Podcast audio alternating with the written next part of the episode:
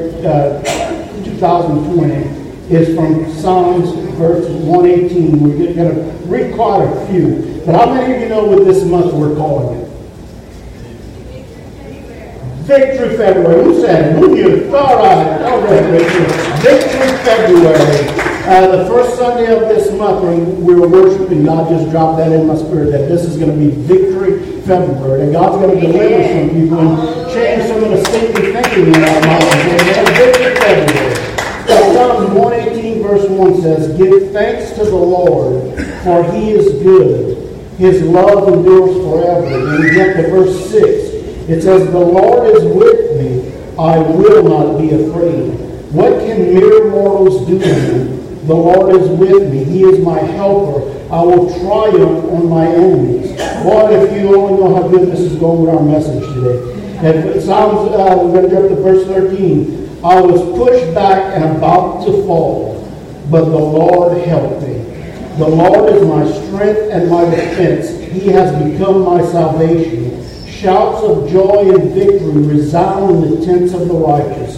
The Lord's right hand has done mighty things." And then Micah five nine says, "Your hand will be lifted up in triumph over your enemies, and all your foes will be" what? "Destroyed." Amen. Let's stand to our feet and lift our hands up this morning. Father, we just come to you right now, Father. We come to you, Father God, and we're lifting our hands, Father God, and surrender to you. We surrender our lives to you. We open up our lives to you. We ask, Holy Spirit, that you move in this place today, Father God. Father, we invite you in this place. In Jesus' name we pray. And everyone shouts, Amen. Amen. Amen. Come on and worship the Lord.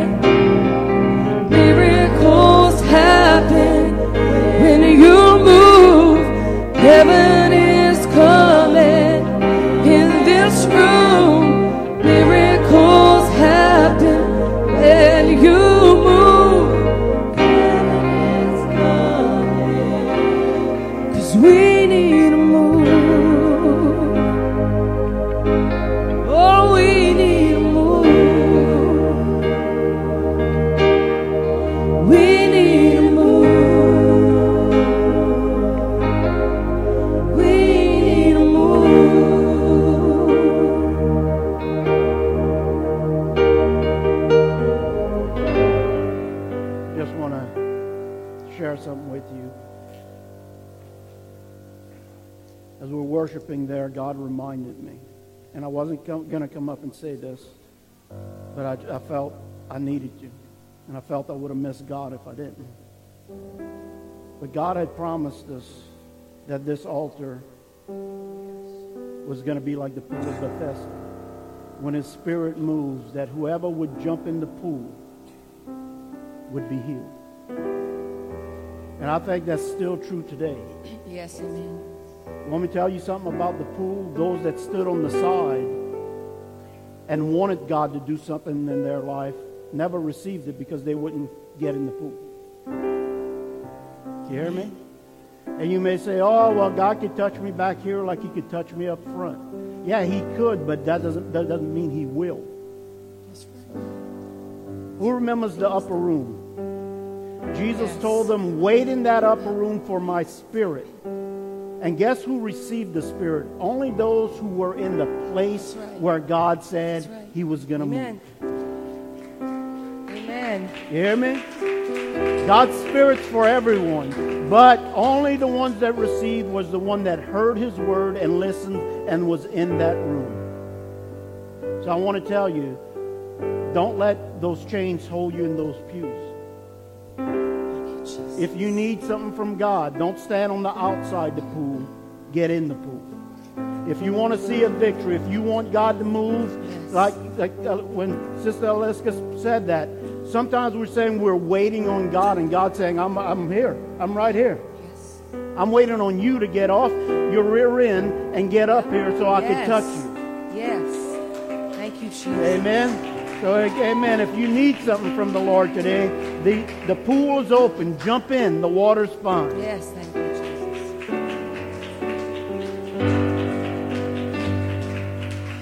Our fight is with weapons unseen. Your enemies crash to their knees as we rise up and worship.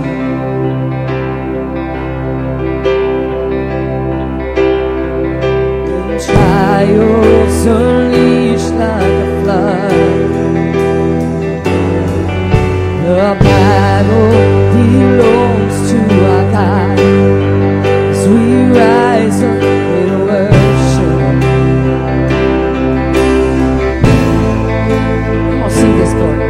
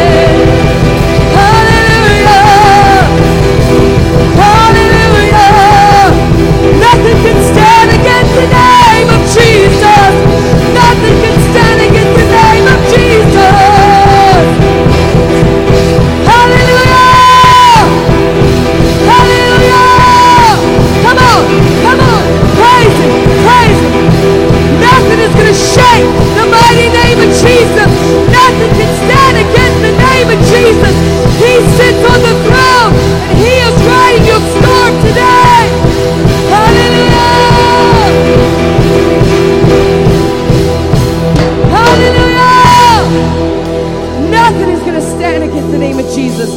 He is riding the storm today, and it is in his hands. Everything is in his hands today. He already has the end result and the answer. Nothing can stand against the name of Jesus. Jesus.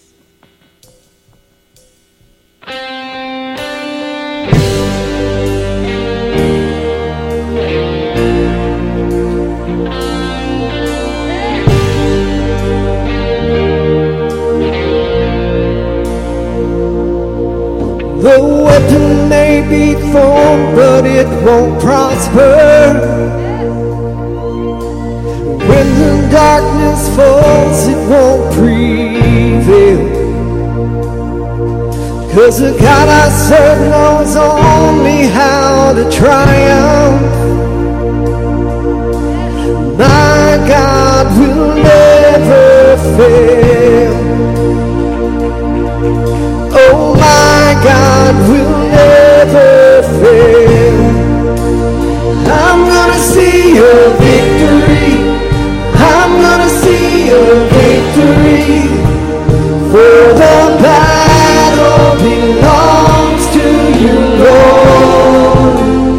I'm gonna see your victory. I'm gonna see your victory. For the battle belongs to you, Lord.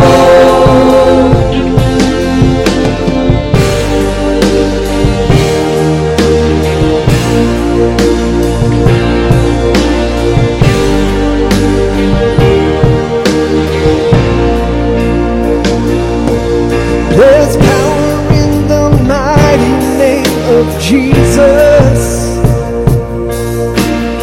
every war he wages, he will win. I'm not backing down from any giant, 'cause I know how this story ends. Yes, I know how this story ends. I'm gonna see your victory. I'm gonna see your victory. For the battle belongs to you, Lord. I'm gonna see your victory. I'm gonna see your victory. For the battle belongs to you, Lord. I'm gonna see your victory.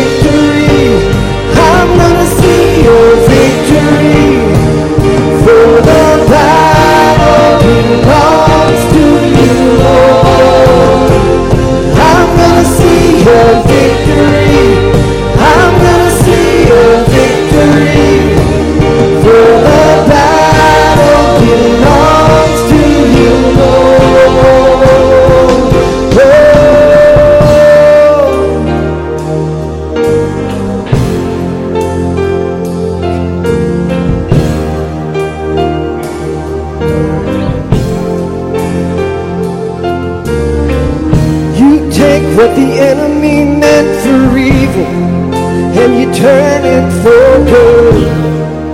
You turn it for good. You take what the enemy meant for evil, and you turn it for good. You turn it for good. You take what the enemy meant for evil, and you turn it for good. You turn it for good. You take what the enemy meant for evil, and you turn it for good. You turn it for good. You take what the enemy meant for evil, and you turn it for good. You turn it for good.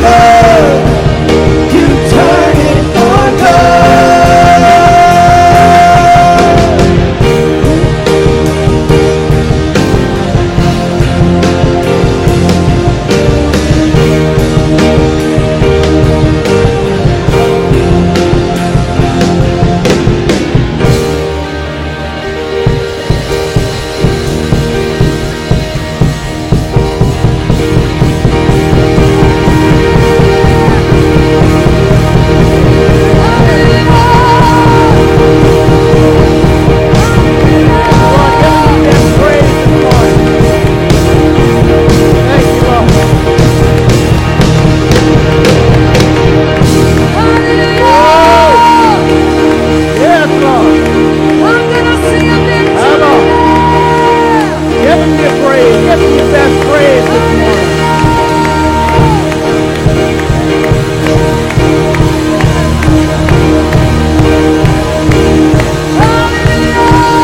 Yes, Lord. Yes.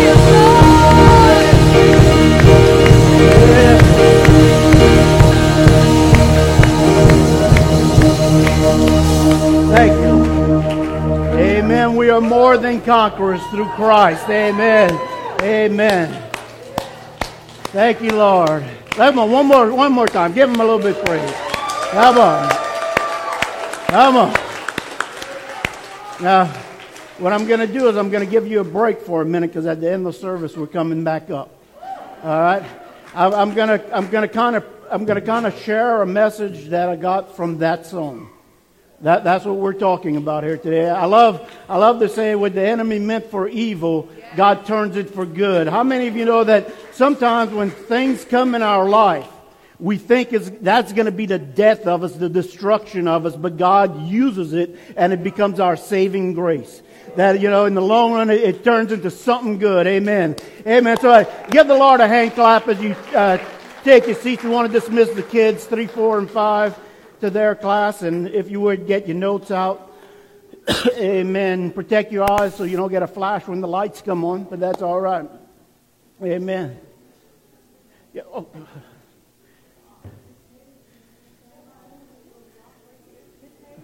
All right, Sister Melissa just wanted to share something. Sister Hazel, Hazel. Sister Hazel, Sister Hazel, come stand by me.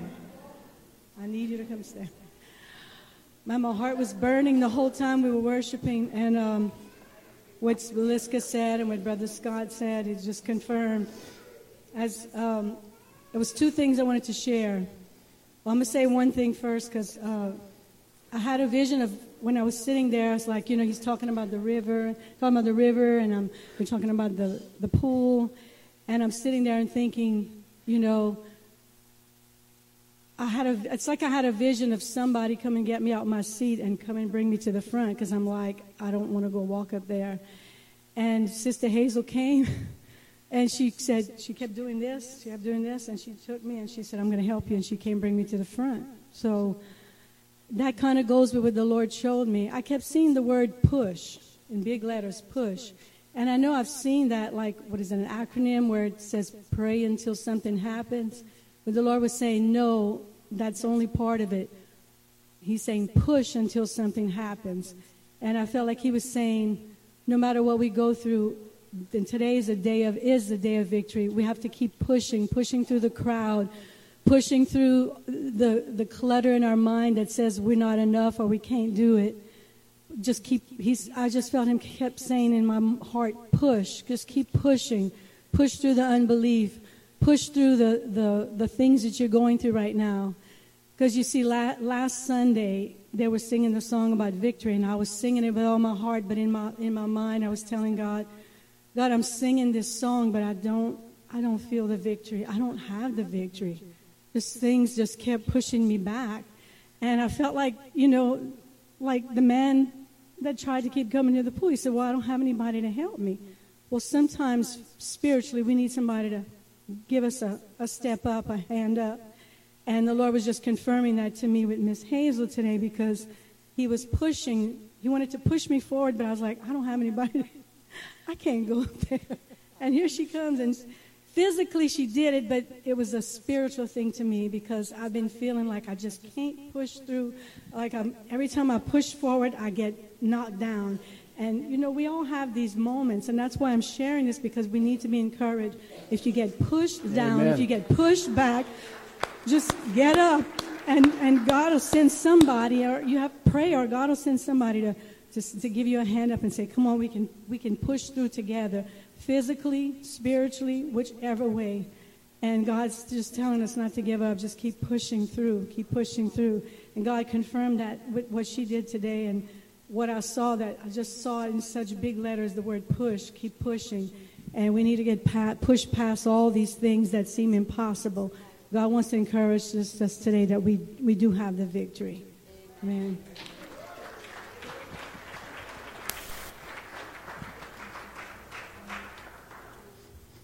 Amen. see a couple of people fanning themselves, so I put that air conditioner on a little lower. Amen. Thank you, Sister Melissa. Amen. Amen.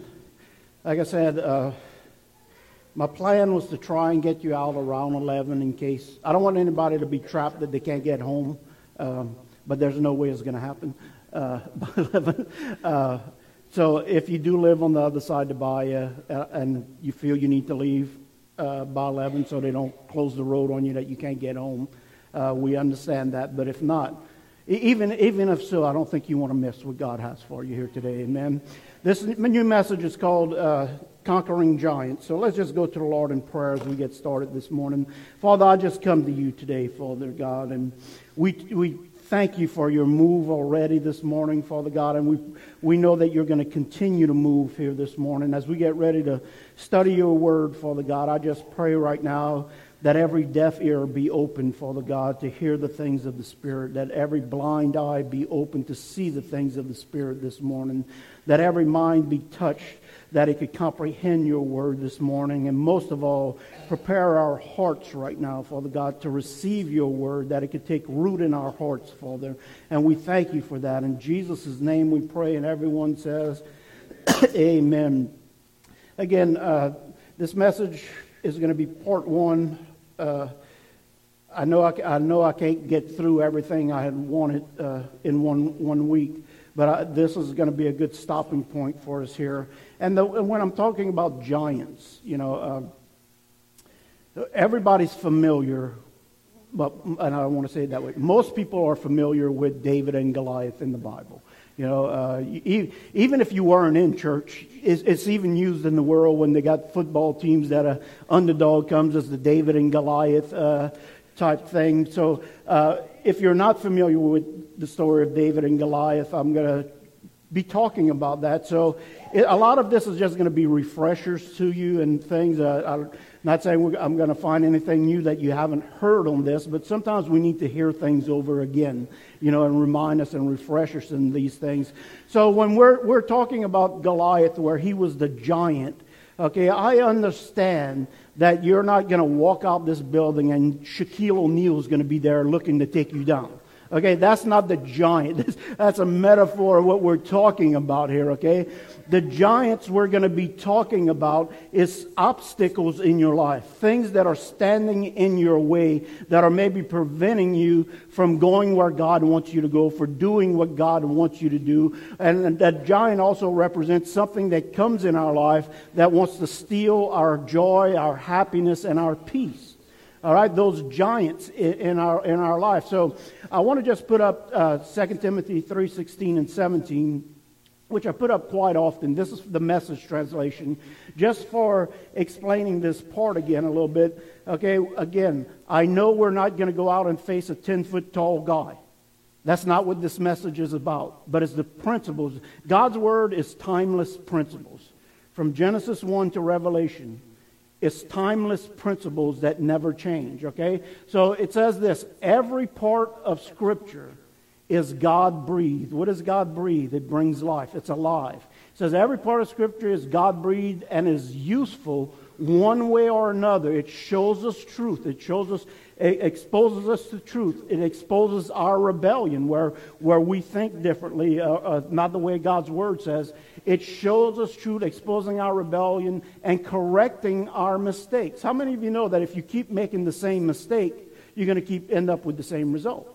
All right, correcting our mistakes and uh, training us to live how? God's way, what God wants for you. And verse seventeen says, oh, there we go. Through the word, we are put together and shaped up for the task God has for us. In other words, the plan that God has for you. So we're we're going to be looking at David versus Goliath, but in that spiritual sense, as in God's plan, what God wants for you when you're going to face up to something that seems bigger than you. Okay, so let's look. I'm going to, I'm going to begin with verse uh, First Samuel seventeen. Verse forty-five, and this is kind of toward the end, and we're going to again end up talking before this. Notice what it says. Now, this was once David seen uh, uh, Goliath. He says, David said, okay, he spoke to the what? Philistine. The Philistine was Goliath. What I want you to catch here is David spoke to Goliath. How many of you remember the word says, Jesus said, speak to the mountain that's in front of you. All right, this obstacle that's in front of you representing the giant. Speak to it. He says, David said to the Philistine, he says, you come against me, and notice what he says, with the sword, the spear, and the javelin. Now, what that's representing is he's coming against them with natural weapons of this world. Okay, with things in this world. Okay, that had the relationships in this world, all kind of other things. And how many of you know the Bible says it's not by might nor by power talking about the things in this world, but by my spirit, says the Lord, that we have victory. So he's saying, David's already saying, you know what, you coming at me with all these weapons in this world, but he says, that's not how I'm coming after you. He says, but I come against you in the name of the Lord Almighty, the God of the armies of Israel, whom you have defiled. And I underlined the God of the armies of Israel because I want you to pay attention to this right now. Uh, what we need to understand is David was an Israelite, right? I mean, those of you that are familiar with the story knows that nobody else wanted to fight Goliath. But yet, wasn't God the God of them too? Think what David said. I'll come against you. Not he didn't say, I'm coming against you with my God. He says, I'm coming against you with the God of the Israelites, of, of everyone. But how come only David had the courage to go against them with the Lord? The God was God of all them too. But none of them were able to muster up the courage to fight Goliath. Think about that. You see, a lot of times when the giant first appears, fear overcomes us. How many of you know what fear does to you? It paralyzes you. Uh, that's why they say a lion roars right before he attacks, because the, the sound of the lion paralyzes the, the animal with fear, and they freeze for a second, given the lion opportunity to attack. Fear is what? An emotion. Right? Faith, let's put it this way, faith is an action. It causes us to do something. Fear is an emotion. Are we to live by what we see or by faith? We live by faith, not by sight. And if we're not careful, we, we, we get paralyzed in our fear. We react to our fear instead of our faith. And can I tell you something? David was re- reacting to his faith. All the other Israelites were re- uh, reacting to their fear. When they seen him coming, they cowered and ran off. But he, God was still their God. Now, let, let's continue here. So, I want you to understand who David was facing. David was a little red-headed, freckle-faced boy, not big. Uh, to tell you how unintimidating he was, when they called for all the people to go to fight the Philistines, you know, they, they had their regular army, but they, they got all the townspeople to go too. Hey, we, we need to stand up against this army. All David's brothers went, but they, they told David, uh, don't even bother going. Pip squeak. Just stay there and watch the sheep. We, you're not even going to do no good. So he, he he's there and he's he comes up and he faces this giant that is almost ten foot tall. Even make Shaquille O'Neal look small. It says that his helmet and his uh, jacket weighed one hundred twenty-five pounds. His javelin spear tip uh, weighed fifteen pounds of bronze, just the tip without the thing. And this guy can move and fight in this thing. So think about if somebody threw a one hundred twenty-five pound jacket over you and you had a fifteen pound spear, you couldn't hardly move. But this guy, this guy was so big and so strong that that was his weapons. And here is little ruddy David coming face to face with him. How many of you know that giants are more powerful than we are in ourselves? See, that's why he says, I'm, he didn't say, I'm coming after you the way I am. Okay? He says, I'm coming in the name of the Lord our God. He's coming with me to this battle. And I want you to understand the timing of this in David's life. Is David had been a shepherd, but God did not allow that giant to show up in David's life until David was prepared to battle him. See, none of the other Israelites were prepared to battle him. But how many of you know that although David was this little small guy, God had prepared him watching those sheep. He had defeated a lion with his hands.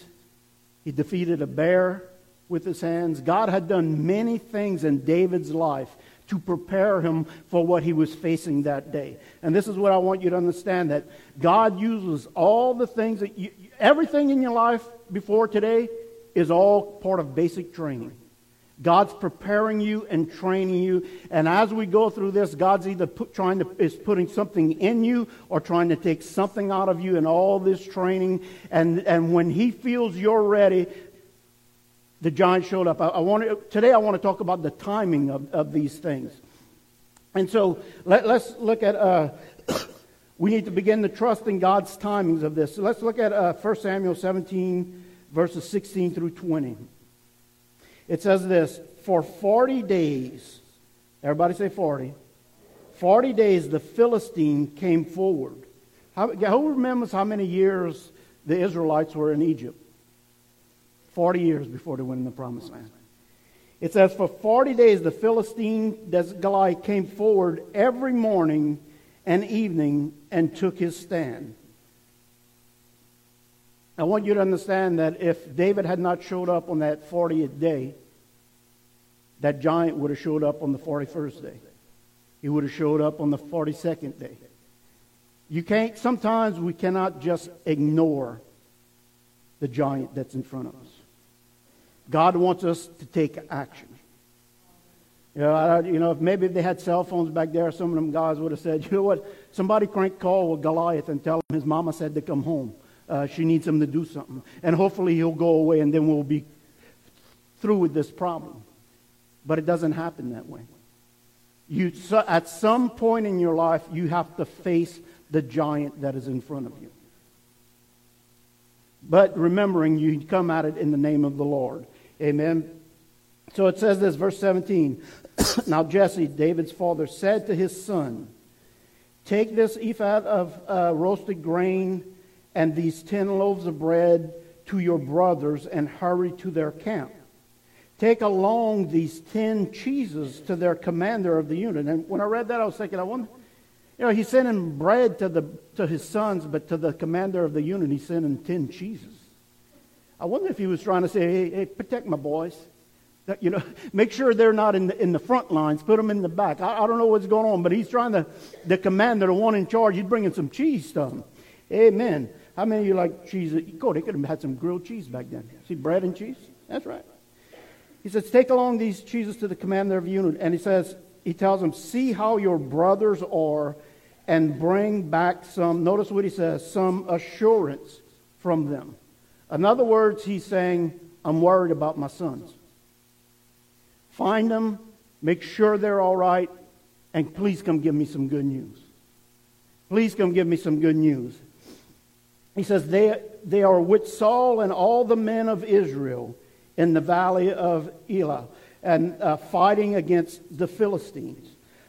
So here we go, verse twenty is the next day, which David, it's like a normal day. I'm just going through my no, normal routine here. We're going to do whatever we need to do. It says, early in the morning, David left the flock in care of a shepherd. He loaded up and set out uh, and set out as Jesse had directed, Jesse his father.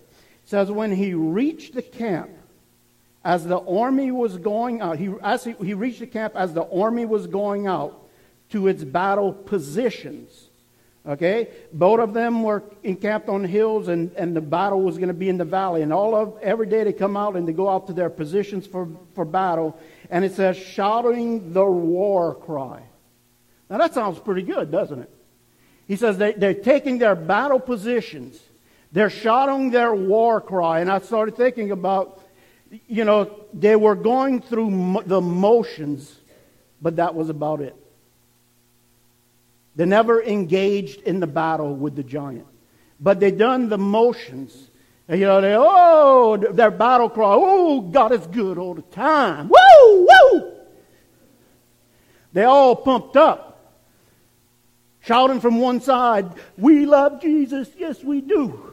We know what to shout, we know what to do, we know when to stand, we know when to clap. But is it more than just motions we're going through? Is it more than just doing what we know we're supposed to do? You see, they, they, they knew where they were supposed to be. They knew the right things to shout. But when it came time to face the giant, where did that faith go? Where did that excitement go? See, emotion will only get you so far. They all pumped up, shouting their battle cry until the giant came out. And I know this isn't politically correct, but they all started shouting like a bunch of little girls. All these brave men became little sissies when the giant came out.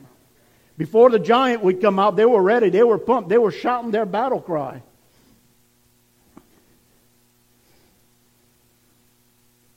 Then look what it says in verse twenty-one.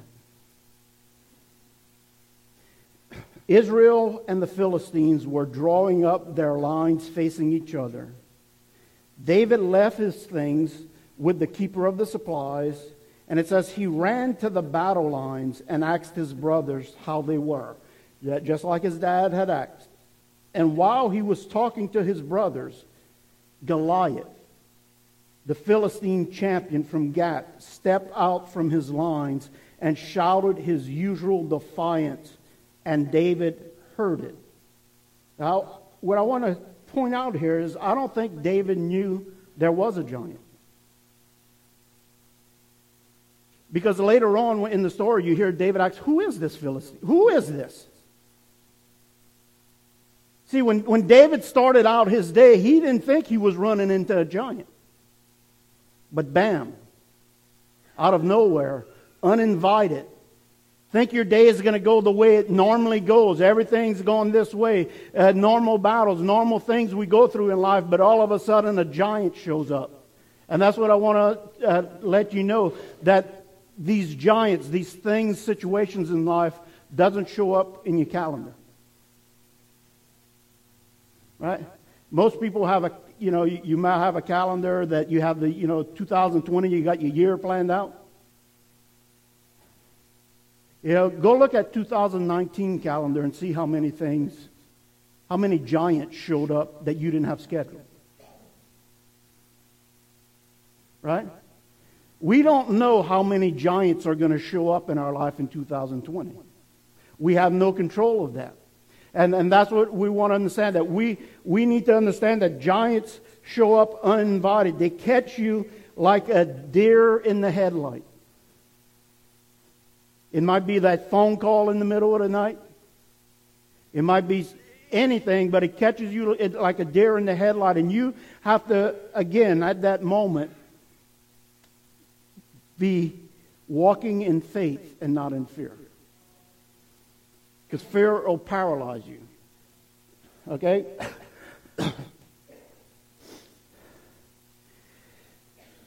Oh, okay.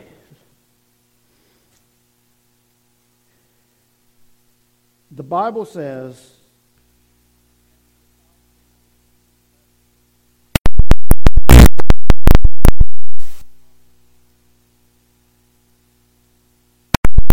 it's impossible.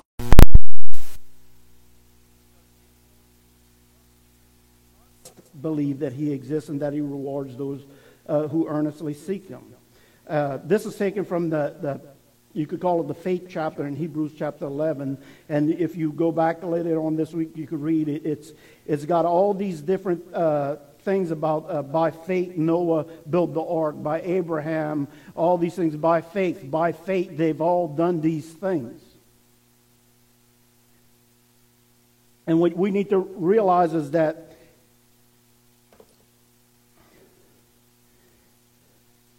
the enemy comes, the giant, whatever you want to call him. to destroy us. But let me ask you this question. Do you realize God knows when the giant's going to show up? Think about that. God knows when the giant's going to show up. And why does he allow these things to come in our life? To show, not him, to show us where our faith stands. It's a test of our faith. God knows where you stand. Okay? Now, understanding that these tests come in our life, and let, let, let's, let's, let me ask you three questions. When Goliath, when David faced Goliath, did God know Goliath was there? Yeah? Okay. Final answer? Survey says? Yeah. Could God have removed Goliath before David got there? Could he have sent the coronavirus to their camp? Right? God could do, right? So God, God knew David was, uh, knew Goliath was going to be there. God could have removed them, but get, did God? No. Now, I hate to mess up your theology, but sometimes God allows giants in our life to show us where we're at. It doesn't say that God created those giants and things, but God uses what the enemy wanted and turns it for good. Now, let's think about the garden, Adam and Eve. Now, God created Lucifer as a worshiping angel. God didn't create Satan. You know, some people say, oh, well, if God's so good, why he created Satan the way he did? He didn't create him that way. Satan turned himself that way. Well, how he done that? Because he apparently God gave the angels free will also. See, God did not make you a robot that programs you that you have to love him and you have no control about that. You hear me? Uh, who would want... You know, what if uh, you get rid of all your family and you just get some, some of those... You've seen some of those robots they have today, how weird they look, almost they... And you fill your house with those robots and you program them to love you. Do you think you're really going to feel love from them? They may do what you want them to do, but you, only because you program them to do that. You see, that's not how God wants us or designed any of us. God designed us more like a little puppy. That no matter what's going on in life, right? When I get home today, it's going to be in two hours since we've seen little Maggie Grace. When we're going to open that door, she's going to act like she hasn't seen us in fifty years. She's going to be going crazy. She'll run for the Suzanne, and she'll be, then she'll run to me. And it, it's... That's how God wants us to be to him. You see, with, with that unconditional love. You know, she, when we walk through the door, she's not going to be, where y'all been? That's how cats are. You know, it's kind of, look at you like, leave me alone. You know, those are things. But back to the garden. So, uh, say, uh, Lucifer was designed as a worshiping angel, then pride was found in his heart, and he wanted to worship God that was going to God to go to him, and he he's thrown out of heaven because pride in his heart, and one third of the angels decided to follow him instead. So let's put him, the snake, in the garden with Adam and Eve. God created Adam and Eve and told them to get in the garden and not to eat from the tree from the knowledge of good and evil. Now, if he never gave him an opportunity to have that free will to, to do it or not, they would have been robots. So the giant in their life was the serpent, Satan, he came in. Now, we could say, well, why didn't God, you know, sprinkle mothballs all over the, the Garden of Eden and keep them snakes out? You know, some people say you, you mothballs keep snakes out. What, could, could God have banned Satan from being in the garden? Yeah. But did he? No. because God used him to test Adam and Eve. He's saying, I'm going to use, uh, I didn't create him the way he is, but he's going to be a giant in your life that's going to come and test you so you could prove you believe what I say. We all know they failed. You starting to understand what I'm saying? That sometimes God allows giants in our life.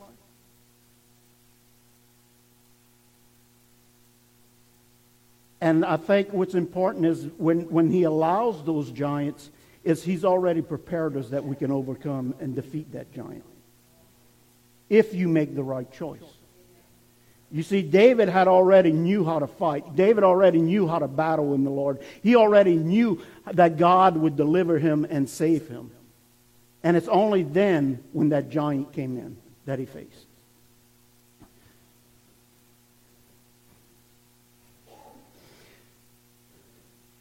So Hebrews eleven one says this. I, I could only f- want to just focus on the first two words is what? Uh, Hebrews eleven one. And without faith, it's impossible to please God. No, uh, Hebrews eleven one, Matt. Those two words. Now faith. Now faith is co- the confidence in what we hope for and assurance about what we do not see. You see, fear act- acted on what they seen, the giant. They acted in fear. But faith, and this is what I want you to understand, now faith. And, and just... circle that on your paper. Now, I need now faith. See, yesterday's faith is not going to is not going to help me get through the giant today. You understand what I'm saying? Now faith is meaning in the present moment. I need the faith. See, my faith got me through many things before, but when this next giant shows up, am I still going to have that now faith to overcome this giant? So if we could ever grasp the truth that nothing comes our way apart, how can I say this? Apart from the will of God or filtered through God. Okay? God filtered. Again, God knew the giant was there for David. God knew Satan would be there for Adam and Eve. He could have kept both of them out of the picture. But he allowed it to happen. Now, some of you may be, you need to go back and listen to last week's message. When you start seeing these things, when something terrible happens in your life, and then you, the devil starts jumping in your head and saying, you see what God done you? He don't love you.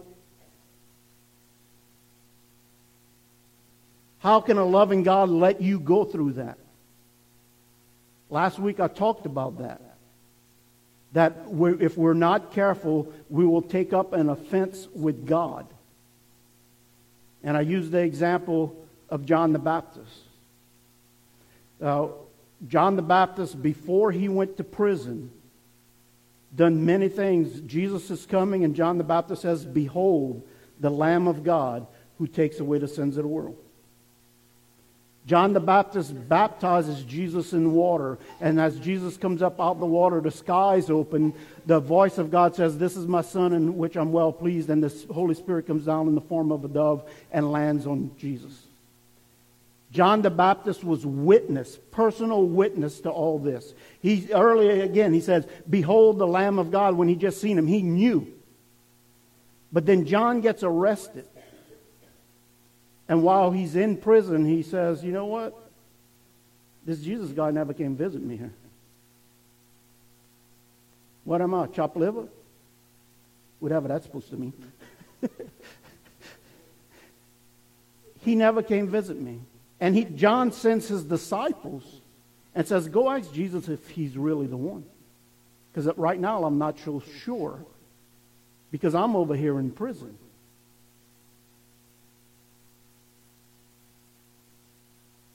You hear me? John says what he was sure of before. John took an offense to Christ that he's sitting in prison. And, he, you know, why don't you just come get me out? I've been doing your will, proclaiming that you're, you're coming. And Jesus tells his disciples, Blessed is he who does not get offended because of me. Now, you see, a lot of times when we heard that in the past, we're thinking, oh, that someone offends you because you love God. No, Jesus was saying, blessed is the one who does not get offended because of the way I do the things I do. You see, maybe you've lost a loved one. Maybe a marriage didn't work out. Maybe something didn't, ha- didn't work out the way you wanted it to. And if you're not careful, you begin to blame God and take an offense. And you get upset with God, you see, for for allowing that giant to be in your life.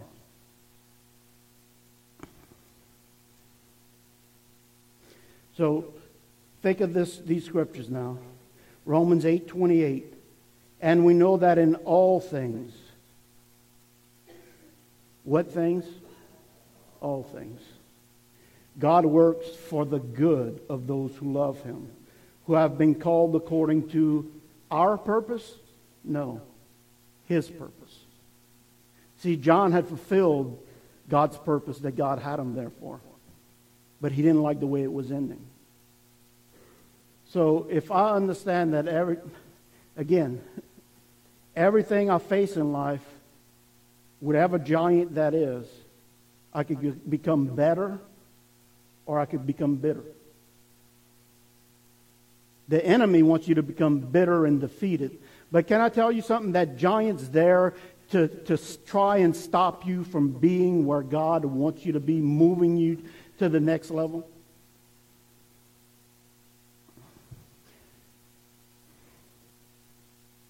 Notice what Job said in Job twenty-three ten.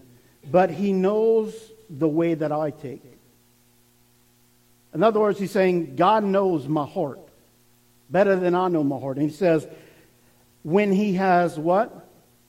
Tested me, I will come forth as gold. When he has tested me. Once I defeat the giant that is in front of me, that is my test I'm going through, I will come forth as gold. How many of you know how do you get pure gold? You have to put it in the fire. Because only in the fire, when it melts, do the impurities surface that you don't see until it's in the fire. And we, in our minds, got a picture of who we are and how we are. Like Peter, I'll never deny you, Christ. But yet before the night was over, he denied him three times. See, Peter was put in the fire, and what was in him came to the top. So God puts us through tests so we could see the areas in our life that we need victory.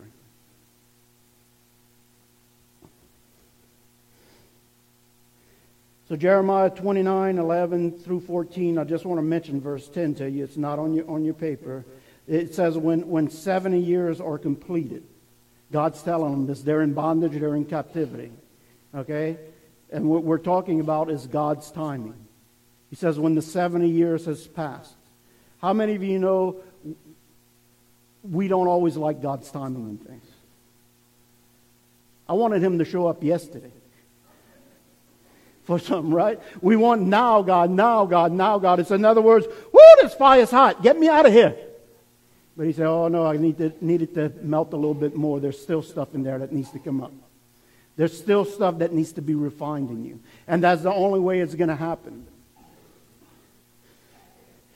He says, God says, for I know the plans I have for you. This is a very familiar passage of Scripture.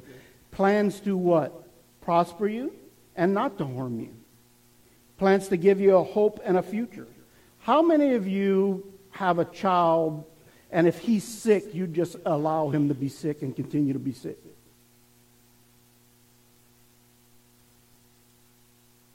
What you do, you take him to the doctor. Are they enjoying the doctor? No. When the doctor takes the needle out for the shot, what happens to that kid? They start screaming because they know that it's going to hurt.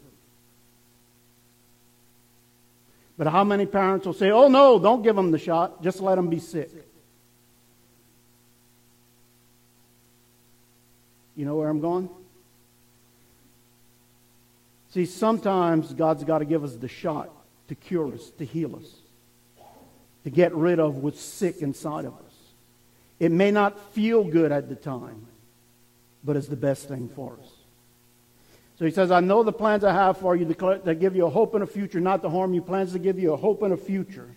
He says, then you will call on me and pray, and I will listen to you. You will seek me and find me when you seek me with what? All your heart.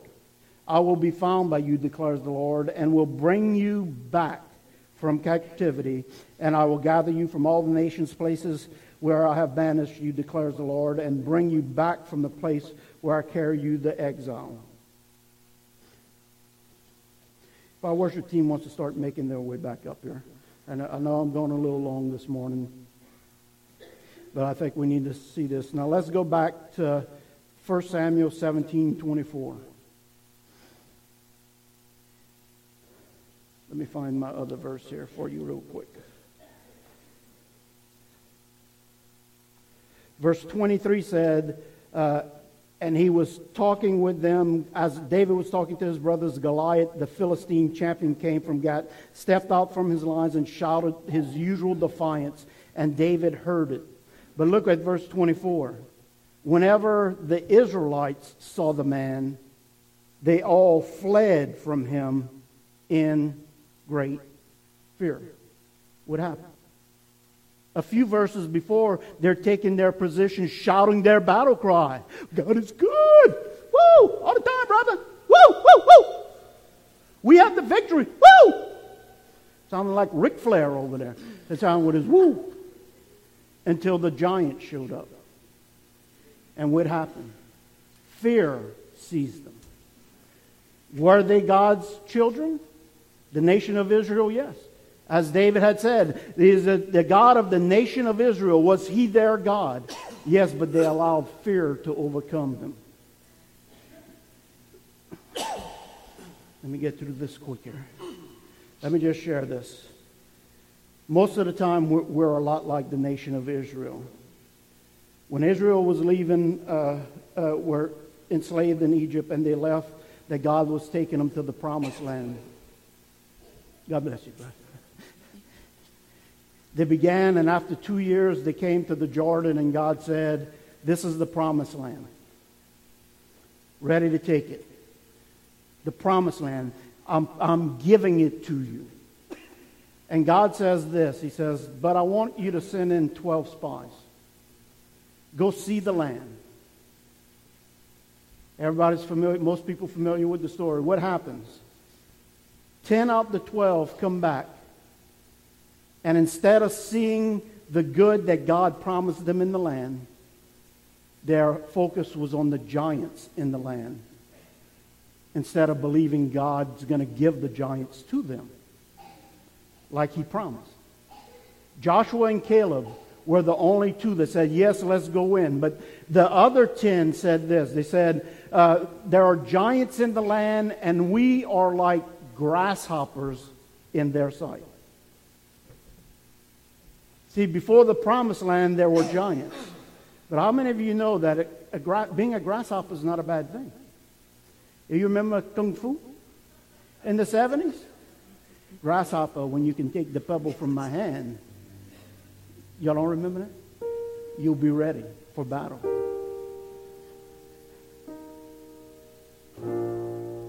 But Joshua and Caleb could not convince them to go in the land. So what happens? thirty-eight more years walking around the desert. Because the giants stopped them. They believed their fear over their faith in God. But guess what? thirty-eight years later, they end up at the same place. And guess who's still there waiting for them? Giants. The giants are still there. The land God promised to them. Let's do this test again. Did God know the giants were there in the land, in the promised land, before he told them he would bring them? Is that your final answer? Yes. Could God have removed those giants before he brought them to the promised land? Yes, he could have. Do you see that maybe God wanted them to face a giant?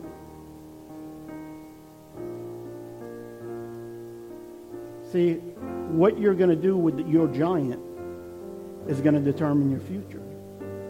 Are you going to give in to your fear, or are you going to walk in faith? If you give in to your fear, you're going to keep circling, your life's going in a circle, and you'll never get to the promise that God has for your life.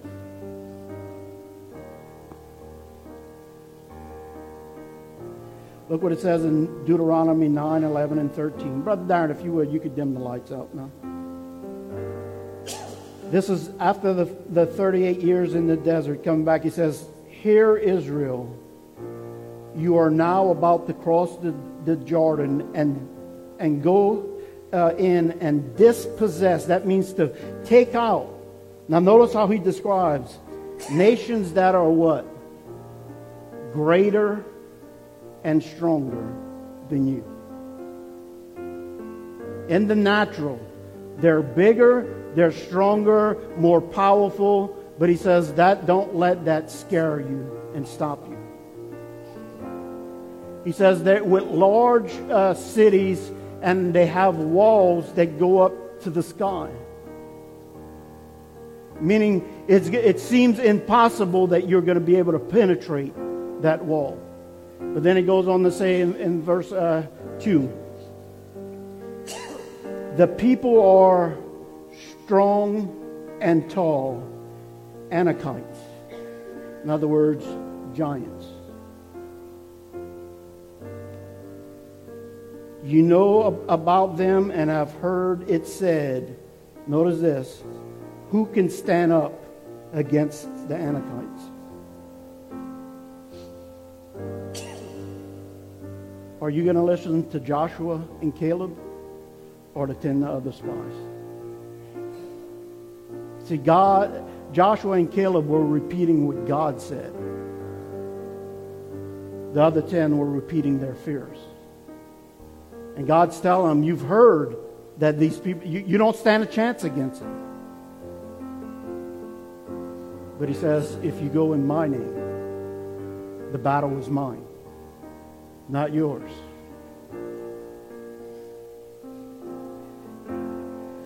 Verse three says, "But be assured today that the Lord your God is the one who goes across ahead of you like a devouring fire. He will destroy them. He will subdue them before you, and he will drive them out and alienate, alienate them quickly, as the Lord has promised." So here's what I w- I'm sharing with you today. When a giant shows up in your life, it's not by accident. You hear me? It's not by accident. I have to understand that God is completely aware of the situation. God knew that giant was showing up that day, but he doesn't leave you helpless.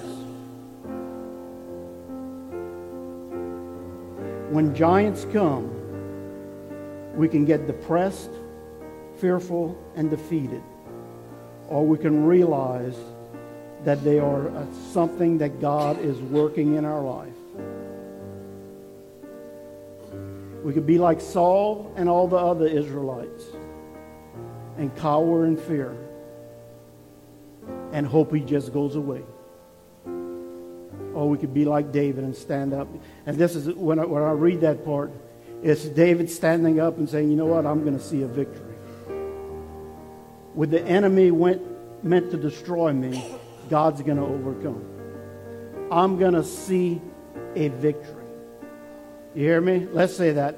I'm going to see a victory. If you need to see a victory in your life, I want you to come up front here, and we're going to worship again with this song. Pastor Al, I'm going to ask you if you just help me anoint people. We're, we're really not going to pray for you. The anointing means show, is a representative in the Bible of the presence of God. So I don't know what giant you're facing in your life, but it's not bigger than the God we serve. Can I tell you that? The giant that's in front of you is no match for the God that's inside of you. You hear me? The giant that's in front of you is no match for the God that's inside of you. So if you want to see a victory in your life, or you want to cower in fear, if you want a victory, you come up front here and we're going to anoint you with oil. And you start singing these songs and, and worshiping with them. Thank you.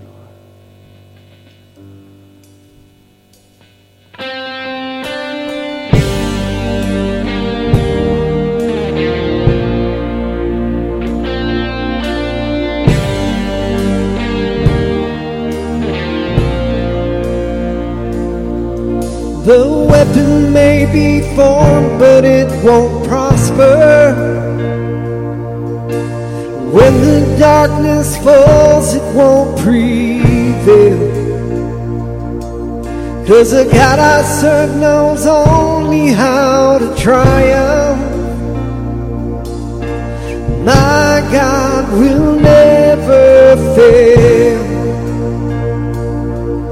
Oh, my God will never fail. I'm gonna see a victory. I'm gonna see a victory. For the battle belongs to you, Lord. I'm gonna see a victory. I'm gonna see a victory. For the battle belongs to you, Lord.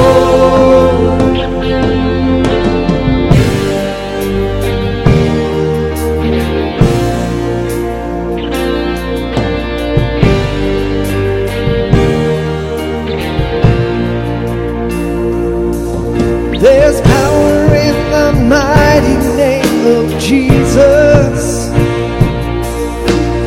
every war he wages, he will win. I'm not backing down from any giant, 'cause I know how this story ends.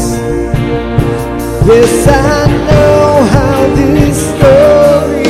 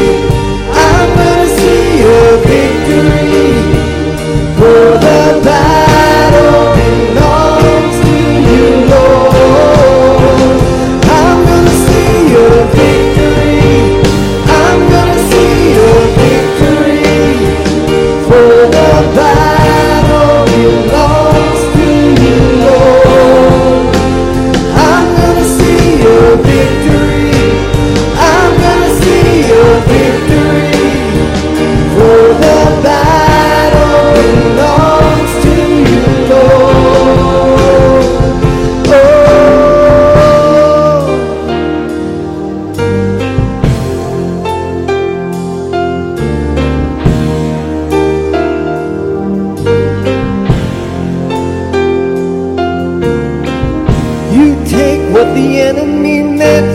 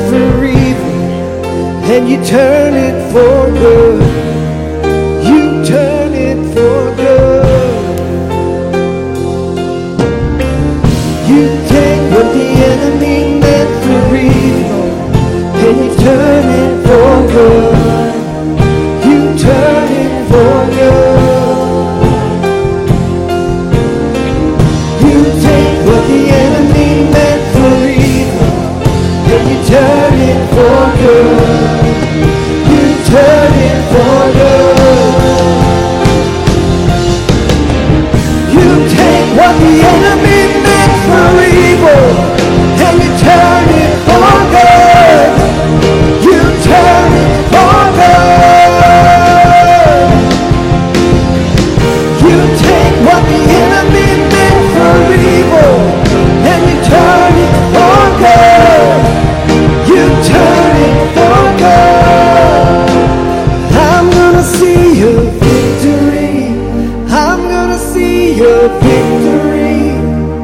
For the battle belongs to you, Lord.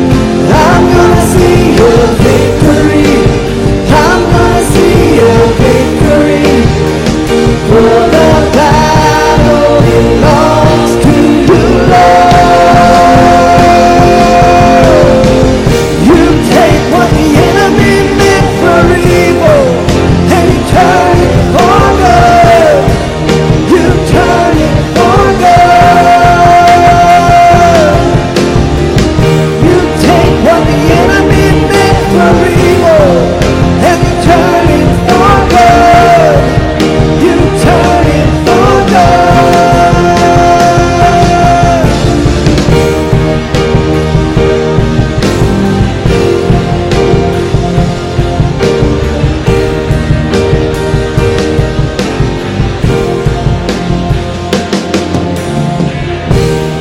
Yes, Lord. We're going to see a victory today. Thank you, Lord. Just stretch out your hands right now. Father, we just come before you today. Father, you know with that, with each and every giant that stands before each and every person, Father. Father, I just pray that through you, Father God, we have victory. Father, we come against those giants right now in the name of our Lord and Savior, Jesus Christ. Father, I pray that you give the people, Father God, the strength, Father God, that as you, in your timing, Father God, whether it be today, whether it be a week, whether it be a month from now, whatever's your timing, Father God, that we know we could rest in you, Father God, because a victory is on the way, Father God. Work in us, Father God. Do what you need to do, Father God. Take out of us what you need to remove from us, Father. Place in us what you need to place in us, Father God, so we could come out as pure gold, Father. All the impurities be gone from our life, Father. We thank you for that because we're going to see a victory. In Jesus' mighty and precious name we pray. Amen. Let's give the Lord a hand clap of praise. God bless you. Amen, amen, amen. Amen. Come on out for prayer this Wednesday night. Amen. seven o'clock. We love you. Shake somebody's hand, hug their neck, tell them your victory's on the way. Amen.